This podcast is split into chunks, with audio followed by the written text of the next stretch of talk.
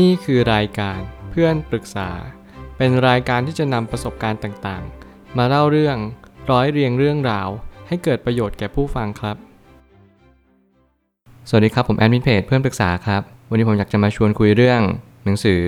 Seven Secrets to Investing Like Warren Buffett ของ Mary Buffett and Sean Seah หนังสือเล่มนี้เป็นหนังสือเกี่ยวกับกลยุทธ์ที่จะทำยังไงในการลงทุน เพื่อให้เราเป็นเหมือน Warren Buffett ซึ่งผมก็เชื่อว่าหนังสือเล่มนี้อาจจะตอบโจทย์คนหลาย ๆ คน แต่แน่นอนว่าหนังสือเล่มนี้เป็นหนังสือที่ค่อนข้างพูดแบบกว้าง ๆ แบบรวม ๆ ซึ่งถ้าเกิดสมมติว่าใครที่ต้องการเจาะลึกเรื่องการลงทุน เล่มนี้อาจจะยังไม่ตอบโจทย์ แต่ถ้าเกิดสมมติว่าใครอยากจะอ่านมีเกร็ดความรู้ เล่มนี้อาจจะช่วยคุณได้ ซึ่งผมเชื่อว่าหนังสือเล่มนี้ทำให้คุณเรียนรู้เรื่องการลงทุน ที่จะเป็นในเรื่องของการเน้นมูลค่า การนำกลยุทธ์ของวอร์เรนบัฟเฟตมาปรับใช้กับคุณได้ ซึ่งคนที่สนใจการลงทุนแบบคุณค่าเนี่ยก็ควรจะอ่าน เพื่อซึ่งเราจะได้เรียนรู้ในการนำไปปรับใช้กับพอร์ตการลงทุนของเราด้วย ถึงแม้ว่าหนังสือเล่มนี้อาจจะไม่ได้ดีมากมาย แต่ผมเชื่อว่าถ้าเราเสียสละเวลาสักนิดหนึ่งหนังสือเล่มนี้ก็ยังพอที่จะทำให้พอร์ตคุณดีขึ้นได้ ไม่มากก็น้อย ผมไปตั้งคำถามขึ้นมาว่ากลยุทธ์ที่ใช้ในการลงทุนในรูปแบบของวอร์เรนบัฟเฟตเป็นไฉนการลงทุนในรูปแบบของวอร์เรนบัฟเฟตเนี่ย ก็จะเป็นอะไรที่เรียบง่าย สิ่งที่เขาต้องทำเลยอย่างแรกก็คือ เขาต้องเรียนรู้ในการที่ดูงบบริษัท แต่ละบริษัทก่อน เขาต้องดูงบดุล ว่าแต่ละงบเนี่ยมันเป็นยังไงบ้าง และเขาต้องเรียนรู้แล้วก็เข้าซื้อในบริษัทที่อยู่ใน Circle of Competence เขาเรียกว่าอยู่ในกรอบของความรู้ของเขาเอง หมายความว่าถ้าเกิดสมมติเขาไม่รู้จักบริษัทนี้เลย เขาก็จะไม่บุ่มบามซื้อเข้าไปแน่นอน แล้วสิ่งที่สำคัญที่สุด เขาต้องประเมินสถานการณ์ตลอดเวลา การที่เขาจะเข้าซื้อ ในบริษัทแต่บริษัทเนี่ยไม่ใช่เรื่องง่าย สิ่งที่เขาต้องเรียนรู้ก็คือ ทุกสิ่งทุกอย่างจะต้องถูกกว่าตามความเป็นจริง หมายความว่าเมื่อไหร่ก็ตามที่เขาดูงบดุลของบริษัทแล้ว เขาต้องหักลบกลบหนี้และสุดท้ายแล้วสุทธิเนี่ยมันคือราคาเท่าไหร่ เขาถึงจะเลือกซื้อราคานั้น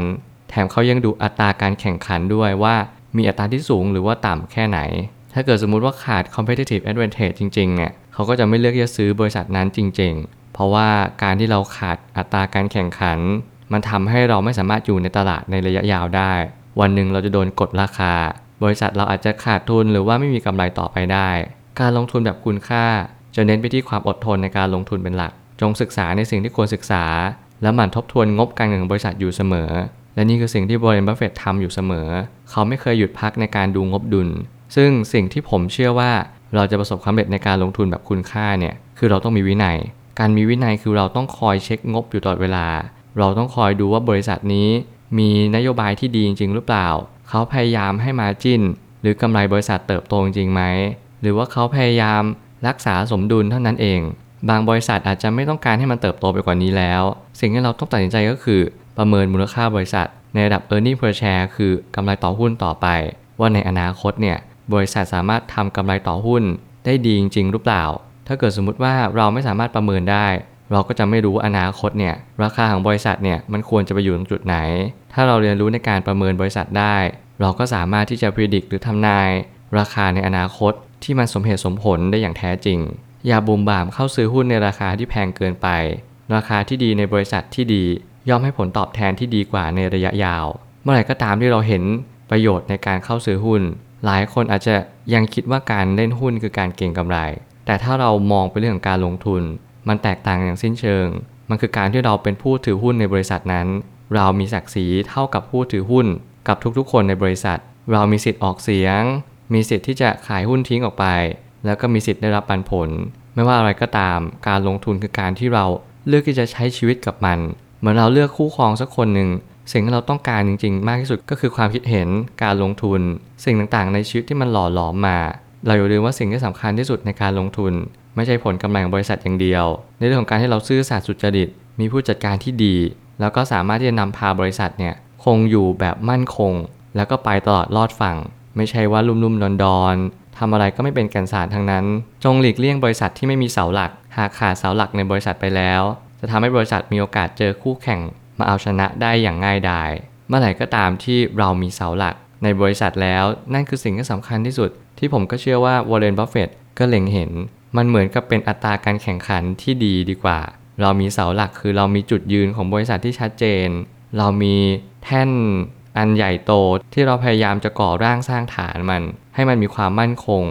มีความหนักแน่น แล้วมันก็มีความยิ่งใหญ่ เหมือนกับเราพยายามสร้างอะไรสักอย่างหนึ่ง เราต้องสร้างแกนหลักมาก่อน แล้วแกนหลักเนี่ยแหละ คือจุดที่สำคัญที่สุด เมื่อไหร่ก็ตามที่เราเรียนรู้ตรงนี้ เราจะเข้าใจว่าการลงทุนเนี่ยมันคือการที่เราดูภาพรวม อาจจะไม่ดูตรงจุดใดจุดหนึ่งเป็นจุดสำคัญบริบัฟเฟตเลยไม่แนะนำว่าให้เราทุกคนพยายามเรียนรู้ตามหนังสืออย่างเดียว แต่เราต้องเรียนรู้ตามความเป็นจริงด้วยว่า บริษัทที่ดีจะเป็นอย่างไร เปรียบเหมือนคนที่ดี เราจะต้องเรียนรู้จากเขา เขาดำเนินไปอย่างไร เขามีสิ่งที่เป็นความดีปกครองหรือเปล่า หรือเขาพยายามทำตัวเหมือนเป็นคนดี การพูดในประชุมผู้ถือหุ้นเนี่ย เขาพูดแบบวิธีใด เขาพยายามบอกความจริงหรือเปล่า ว่าบริษัทเนี่ยกำลังประสบปัญหานั่นนู่นนี่ หรือเขาพยายามแต่งเติม ใส่สีตีไข่ เพื่อให้เรารู้สึกว่าบริษัทนี้ยังดูดีอยู่เสมอ สิ่งเหล่านี้มันคือความจริงใจ มันคือความบริสุทธิ์ใจ ซึ่งบริบัฟเฟตก็คำนึงมากเหมือนกัน สุดท้ายนี้ ความฉลาดทางอารมณ์และการมีทัศนคติที่ดี จะส่งผลให้ประสบความสำเร็จอย่างมาก มันคือสิ่งที่ต้องมีไม่มีไม่ได้อย่างเด็ดขาด ความฉลาดทางอารมณ์ เป็นสิ่งที่วอร์เรนบัฟเฟตก็เน้นย้ำมากอยู่เสมอ และผมก็เชื่อแบบนั้นว่า มันมีส่วนช่วยให้เราประสบความสำเร็จอย่างแท้จริง แล้วมันก็เป็นหลักในการที่เราจะดำเนินชีวิตใช้ชีวิต แล้วก็สามารถที่จะปรับใช้กับธุรกิจการลงทุน หรือแม้กระทั่งการที่เราจะสามารถหาความสุขจากทุกๆสิ่งได้ โดยที่เราเจอปัญหา โดยที่เราอาจจะกำลังเจอสิ่งที่ไม่ดีในชีวิตอยู่ก็ได้ ไม่ว่าจะเป็นการลงทุน ความสัมพันธ์ การเงิน หรือว่าเรื่องต่างๆ ในชีวิตก็ตาม สิ่งที่เราต้องประกอบก็คือ การที่เรามีมุมมองที่ดี ทัศนคติที่ดีเนี่ยมันช่วยเราในหลาย ๆ เรื่อง ซึ่งการลงทุนก็จะเป็นอย่างยิ่ง เมื่อไหร่ก็ตามที่คุณอยากเป็นนักลงทุนที่ประสบความสำเร็จ คุณต้องอย่าลืมในการที่คุณจะเป็นคนที่มีความคิดที่ถูกต้อง คุณมองอย่างถูกต้อง เข้าใจอย่างถูกต้อง เลือกซื้อหุ้นในราคาที่ถูก แล้วคุณก็ต้องดูพื้นฐานในบริษัทที่ดี นี่แหละคือคำตอบของวอร์เรนบัฟเฟตผมเชื่อว่าทุกปัญหาย่อมมีทางออกเสมอ ขอบคุณครับ รวมถึงคุณสามารถแชร์ประสบการณ์ ผ่านทาง Facebook Twitter และ YouTube และอย่าลืมติด Hashtag เพื่อนปรึกษาหรือ f r ร e n d t a l k ด้วยนะครับ